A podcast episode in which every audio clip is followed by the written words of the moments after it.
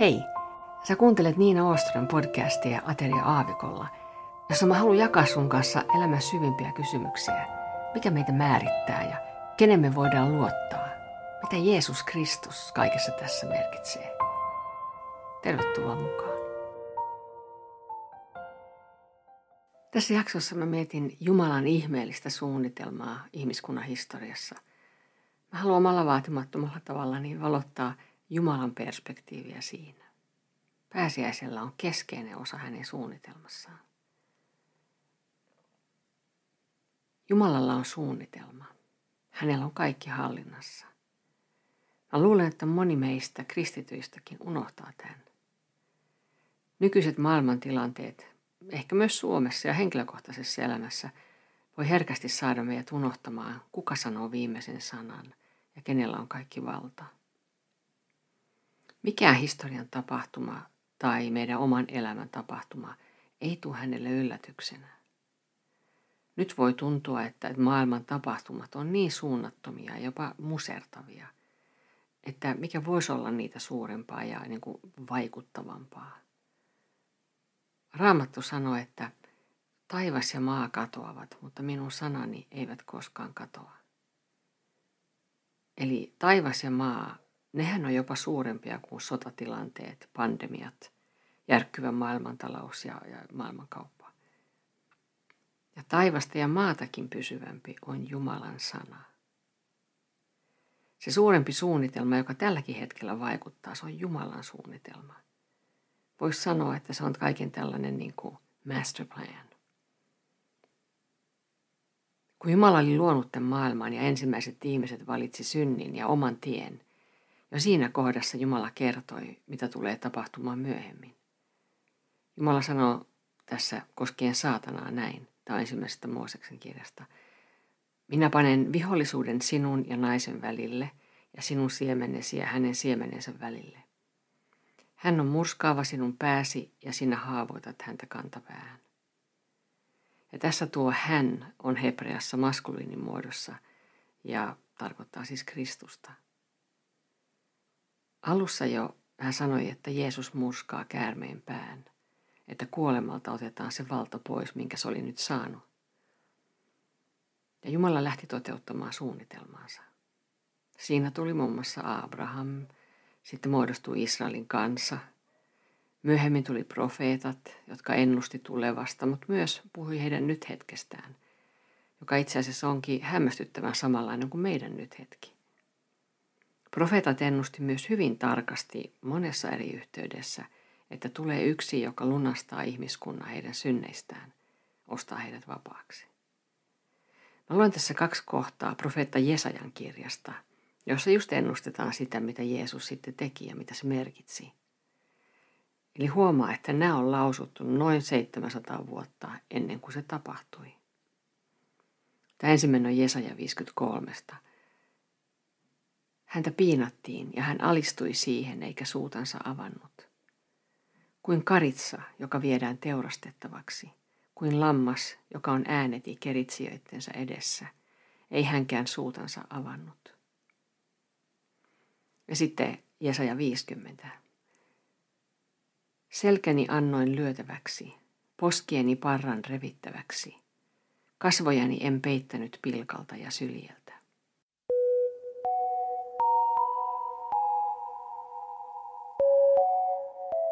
Nopea kelaus historiassa eteenpäin. Silmi edessä vilisee tapahtumia sekä juutalaisten että muiden kansojen historiassa. On hyviä aikoja, vaikeita aikoja, pakkosiirtolaisuutta, sotia, jälleenrakennusta. Sitten tuli ensimmäinen joulu. Jumalan hyvä suunnitelma rupesi manifestoitumaan ihan uudella tavalla. Vähän niin kuin romaanin kirjoittaja, joka on rakastunut romaaniinsa henkilöihin, niin samalla tavalla Jumala niin sanotusti kirjoittaa itsensä meidän tarinaan. Hän tulee tänne, tulee ihmiseksi. Ja sitten tulee pääsiäinen. Se, mitä me vietetään pääsiäisenä, nivoutuu historiaan todella vahvasti, eikä vaan kahden tuhannen vuoden takaisin tapahtumiin. Siitä on annettu esimakua jo, jo lähemmäs kolmetuhattaviisisataa vuoden takaisissa tapahtumissa. Meidän pääsiäinen itse asiassa nivoutuu siihen, kun Israelin kansa pääsi lähtemään Egyptistä, kun ne pääsi vapaaksi sitä hirveästä orjuudesta. Jumalalle ei todellakaan ole mikään sattuma, että ne tapahtumat peilaa, enteilee, tyypittää niin kuin myöhempiä tapahtumia, eli sitä, mitä me muistellaan, kun me vietetään pääsiäistä. Jos nyt suklaamuniltamme ja tipuiltamme ja noitaakoiltamme muistellaan ja muistetaan. Ne tapahtumat silloin, ne heijastaa meidän pääsiäistä, koska Jumala totta kai tiesi, mitä hän tulisi tekemään tulevaisuudessa. Ja tässä kohdassa tarvitsee sanoa, että meille se on tulevaisuus, mutta hän on niin kuin ajan ulkopuolella ja hän on jo meidän tulevaisuudessa. Hän näkee kaikki ajat, kaikki hetket. Jesajan kirjassa Jumala puhuu näin. Muistakaa entisiä tapahtumia ikiajoista asti. Minä olen Jumala, eikä toista ole. Minä olen Jumala, eikä ole minun vertaistani. Minä ilmoitan alusta asti, mitä on tuleva, ammoisia aikoja ennen, mitä ei vielä ole tapahtunut. Näin sanon, minun päätökseni pysyy, kaiken mitä tahdon minä teen. Että Egyptistä eli orjuudesta pääsi lähtemään ehjin nahoin, piti teurastaa karitsa ja sen verta piti sivellä ovenpieliin. Veri pelasti heidät. Tämä tarkoitti esimerkiksi myös sitä, että vaikka joku kuuluinkin silloin juutalaiseen kansaan, mutta jos karitsan verta ei ollut ovenpielissä, niin ei voinut säästyä kuolemalta talossa. Eli jos joku olisi esimerkiksi ajatellut näin, että aah, no eihän se nyt niin tarkkaa voi olla.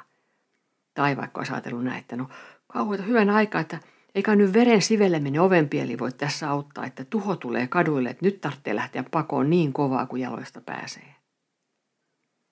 Ei, se oli vaan se, että siveltiin sitä verta ovenpieliin, että vietettiin sitä ensimmäistä pääsiäistä.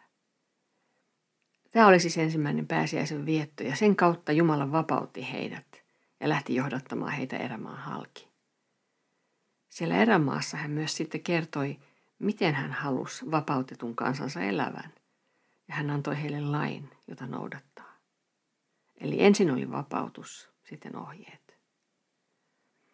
Ja silloin Jumala siis tietysti tiesi, että tulee myös se ilta, jolloin syödään se ateria, josta alkaa meidän ehtoollisen vietto. Siellä Jeesus paljasti omilleen, että hän on se virheetön karitsa ja se on hänen verensä, joka vapauttaa meidät, säästää meidät kuolemalta, ei mikään muu. Opetuslapset ihan varmasti osasivat vaikka unissaan käydä läpi sen juutalaisen pääsiäisaterian rituaalit ja sen ne lausumiset, joita juutalaiset oli niin kuin noudattaneet jo vuosisatoja. Mutta nyt kuitenkaan Jeesus ei tehnytkään sitä niin, vaan hän paljasti, mistä oikeasti on kysymys, mihin kaikki oli tähdännyt, siihen, mitä nyt tapahtuisi.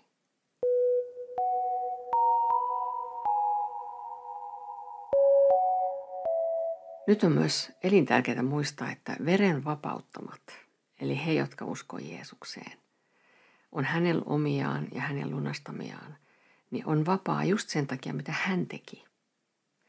Sitten kun me tullaan uskoon ja aletaan kulkemaan hänen tietään, niin meille annetaan ensinnäkin pyhä henki, jotta ne ohjeet, jotka Jeesus on meille antanut, ne voisi saada meissä muodon ja muuttaa meitä. Ilman pyhää henkeä se ei ole mahdollista. Ei ole uskovaa ilman pyhää henkeä. Nyt sitten ollaan viimeisissä ajoissa, eli ajassa jälkeen Jeesuksen ylösnousemuksen ja ennen hänen toista tulemistaan. Nyt on seurakunnan aika. Pyhä henki on täällä, meissä. Ennen helluntaita, siis jolloin pyhä henki vuodatettiin Jeesuksen omien päälle, ennen helluntaita elettiin sellaista ajanjaksoa, jolloin pyhä henki annettiin vain harvoille ihmisille. Ja luultavasti myös niin, että jotkut koki hänen voimansa ja viisautensa hyvin rajattuna aikana, eikä sitten enää sen jälkeen. Mä luulen, että monet kristityt nykyäänkin välillä ajattelee, että kyllä olisi ollut hienoa elää vaikkapa nyt Elian aikoina, ää, nähdä kaikki ne, ne ihmeet silloin, tai, tai olla siellä, kun Mooses jakoi Punaisen meren kahtia niin, että sitä pystyy kävelemään kuivin jaloin yli. Tai olisi ollut niin paljon hienompaa olla siinä kuuntelemassa ja näkemässä, kun Jeesus opetti ja teki ihmeitä täällä maan päällä. Mutta me ei ymmärretä, mikä suuri ja ihmeellinen juttu on se, että Pyhä Henki nyt on koko ajan jokaisessa uskovassa. Eikä vaan mitalla mitattuna, vaan hän asuu meissä. Se on ihmeellinen juttu, jolle me ollaan mun mielestä tultu sokeiksi. Tai sitten me ei ole sitä koskaan tajuttukaan. Profeetta Joel ennustaa just tästä, että Pyhä Henki annetaan uskoville.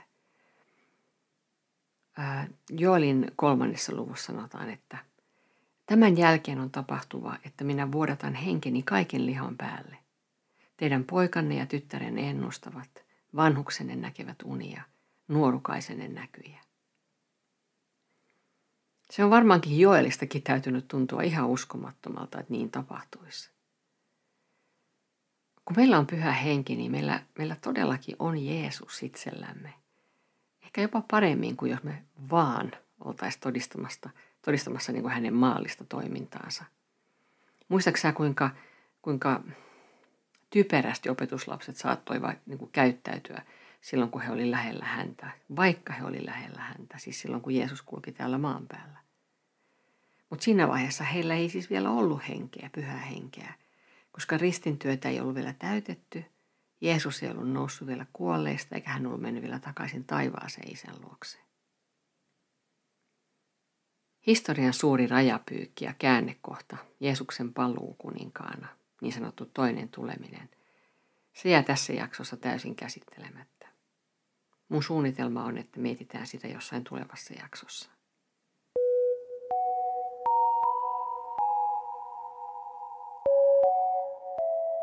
Vielä joku sana ylösnousemuksesta, joka niin suuresti on osa pääsiäistä. Se, että Jeesus oikeasti ei enää ole kuollut, vaikka hän todistettavasti sitä oli jonkun aikaa. Se voi monelle olla vaikeaa uskoa ja sulattaa. Mutta ajattele nyt. Jos esimerkiksi uskoo senkin, että Jumala on luonut meidät ja maailman, niin on aika loogista uskoa myös, että hänellä on täysin mahdollista herättää kuolleista. Jeesuksen kuolleista ylösnouseminen on niin keskeinen asia, että jos Jeesus ei noussut ylös, meidän usko on turhaa. Paavali kirjoittaa ensimmäisessä korintolaiskirjassa näin. Mä hyppään tuossa about keskikohdassa pari jakeen yli, mä sanon sen siinä sitten.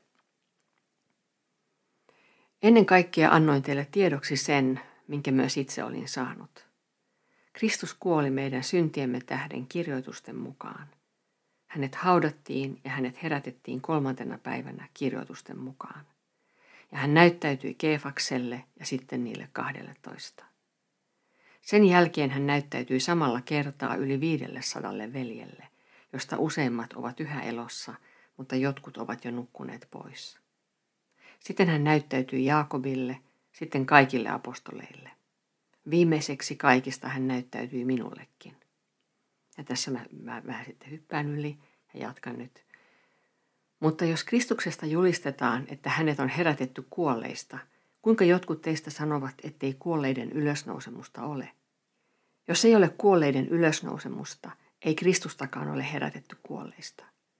Mutta jos Kristusta ei ole herätetty, silloin meidän julistuksemme on turhaa, turhaa myös teidän uskonne. Silloin meidät myös havaitaan vääriksi Jumalan todistajiksi. Olemmehan todistaneet Jumalasta, että hän herätti Kristuksen, jota hän ei olisikaan herättänyt, jos kerran kuolleita ei herätetä. Jos kerran kuolleita ei herätetä, ei Kristustakaan ole herätetty. Mutta jos Kristusta ei ole herätetty, teidän uskonne on turha ja te olette vielä synneissänne. Silloin myös Kristuksessa nukkuneet ovat kadotettuja. Jos olemme panneet toivomme Kristukseen vain tämän elämän ajaksi, olemme kaikista ihmisistä surkuteltavimpia. Mutta nytpä Kristus on herätetty kuolleista, esikoisena kuolemaan nukkuneista. Eli kristinuskon koko legitimiteetti, siis olemassaolon oikeutus, lepää ylösnousemuksen varassa. Tämän takia mä haluan nostaa ja vaan pari juttua esiin pääsiäisen tapahtumista Raamatussa, jotka vahvistaa sen, että Raamatun todistus ja se, mitä siihen on kirjoitettu, todella tapahtui. Varsinkin pääsiäisen tapahtumissa on niin monta sellaista asiaa, jotka on kirjattu Uuteen testamenttiin, että jos ne ei todella olisi tapahtunut, niin niitä ei monestakaan syystä olisi kehdattu kertoa. Eli jos väitetään, että ylösnousemus ei tapahtunut, vaan esimerkiksi, että opetuslapset ryösti Jeesuksen ruumiin haudasta ja sitten rupesivat keksimään jotain uutta uskontoa, niin jo seuraavat asiat loogisesti vahvistaa sen, että näin ei ollut, vaan nämä jutut todella tapahtui ja niillä todella on todistajat. Nämä asiat on niin noloja Jeesuksen seuraajille, joten että ne yleensäkään on päästetty mukaan Uuteen testamenttiin tarkoittaa, että ne oikeasti tapahtui. Esimerkiksi se, että naiset nimettiin ensimmäisiksi todistajiksi ylösnousemukseen ja Maria Magdalena ensimmäiseksi viestinviejäksi sellaisena aikana, jolloin naisen todistusta ei laskettu miksikään. Esimerkiksi oikeudessa ei ollut mitenkään validi. Ei laskettu miksikään. Myös Pietarin epäonnistuminen, eli hänen pakonsa ja herransa kieltäminen, oli tämmöinen asia. Pietari, joka sitten oli alkukirkon pilari. Ei semmoisessa asemassa olevasta kerrota tollaisia nöyryyttäviä juttuja omissa dokumenteissa, jos ne ei ole totta. Opetuslapset, jotka siis oli juutalaisia, ei myöskään odottaneet, että Jumala herättäisi Jeesuksen kuolleista. Se ei kulunut heidän maailmankuvaansa. Jeesuksen piti todella vakuuttaa heidät siitä, ja siihen tarvittiin paljon rautalangasta vääntämistä Jeesuksen puolelta. Mutta sitten he oli vakuuttuneita, ja heidän ja muiden kristittyjen elämä muuttui radikaalisti, ja monet monet heistä antoi henkensä Jeesuksen todistuksen takia. Jos esimerkiksi Pietari olisi keksinyt nämä jutut, niin viimeistään siinä vaiheessa, kun häntä vietiin tapettavaksi, niin hän olisi kyllä varmaan kieltänyt kaiken. Mä oon myös itse nähnyt niin runsasta todistetta siitä, että ylösnousemus todella tapahtui, koska Jumalan muuttava voima on todellinen. Paavali kirjoittaa roomalaiskirjassa näin. Jos nyt hänen henkensä, hänen joka herätti Jeesuksen kuolleista, asuu teissä, niin hän joka herätti kuolleista Kristuksen Jeesuksen, tekee eläviksi myös teidän kuolevaiset ruumiinne henkensä kautta, joka teissä asuu. Esimerkiksi entiset rikolliset, joiden kanssa mä nyt teen töitä, kun käydään vankiloissa. Heidät on Jumala todellakin synnyttänyt uudesti uuteen elämään. Tämä on itse saanut todeta esimerkiksi, kun mä annan passin ja lompakkoni heidän hoteisiinsa, kun me mennään sisälle vankilaan. Siinä kyllä testataan, että onko entinen rikollinen oikeasti uusi luomus.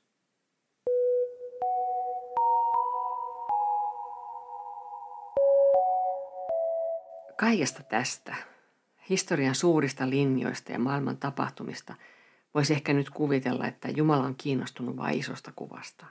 Että hän välittää vain suurista historian mullistuksista ja katselee niitä vähän niin kuin nykyään pelataan videopelejä.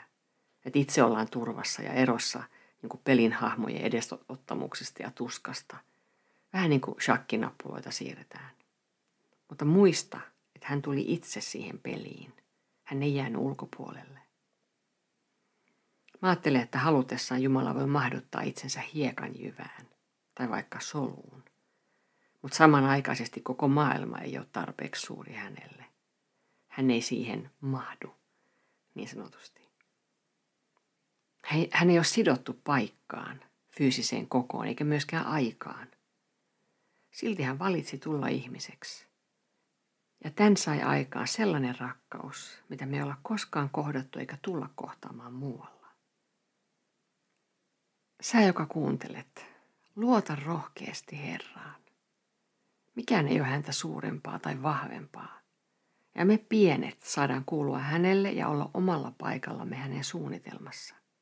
Älä pelkää. Älä pelkää.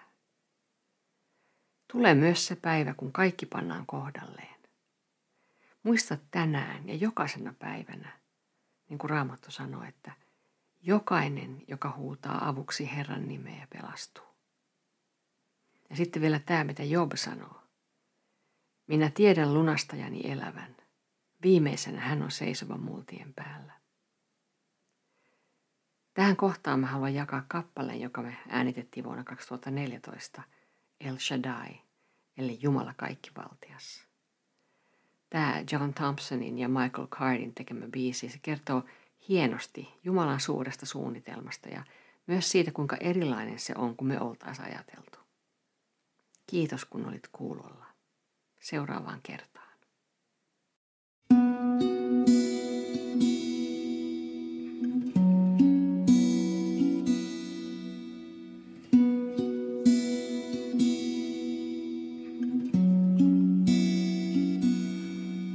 El Shaddai, El Shaddai, El Elyon Adonai. Age to age, you're still the same, by the power of the name.